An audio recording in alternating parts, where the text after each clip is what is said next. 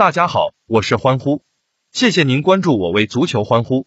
昨日视频中看好的乌拉圭，凭借玻利维亚门将的一记乌龙球，和卡瓦尼在比赛第七十九分钟的一粒入球，二比零战胜了玻利维亚。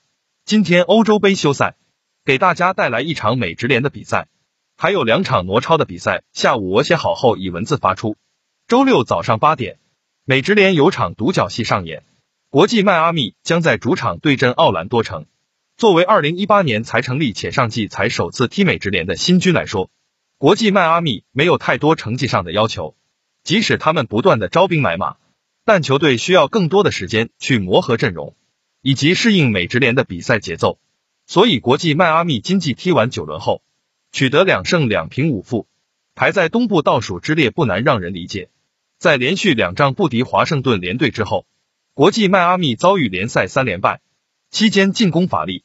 三场都被对手零封。另外，国际迈阿密的防守也不稳，他们连续六场联赛都有失球。即使金帐为主场作战，公布瑞守不稳的国际迈阿密主场沦陷并不意外。和国际迈阿密不同的是，奥兰多城经济整体表现相当出色，九轮踢完取得五胜三平一负，积十八分排在东部第二位。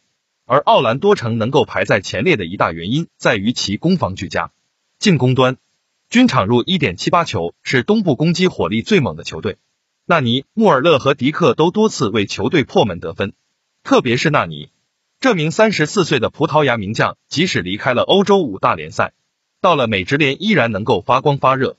他今季目前是球队的头号得分手，相信纳尼此役会继续交出不俗的成绩单。而在防守端上，奥兰多城均场失零点六七球，同样是东部防守最稳的球队。攻防两端都展现出极佳的水准。此番走访实力欠佳的国际迈阿密，奥兰多城有力带走三分。朋友们可以把您对这场比赛的看法发布在评论区中。关注我为足球欢呼，获取今日两场挪超比赛的文字。求点赞，求转发，求关注。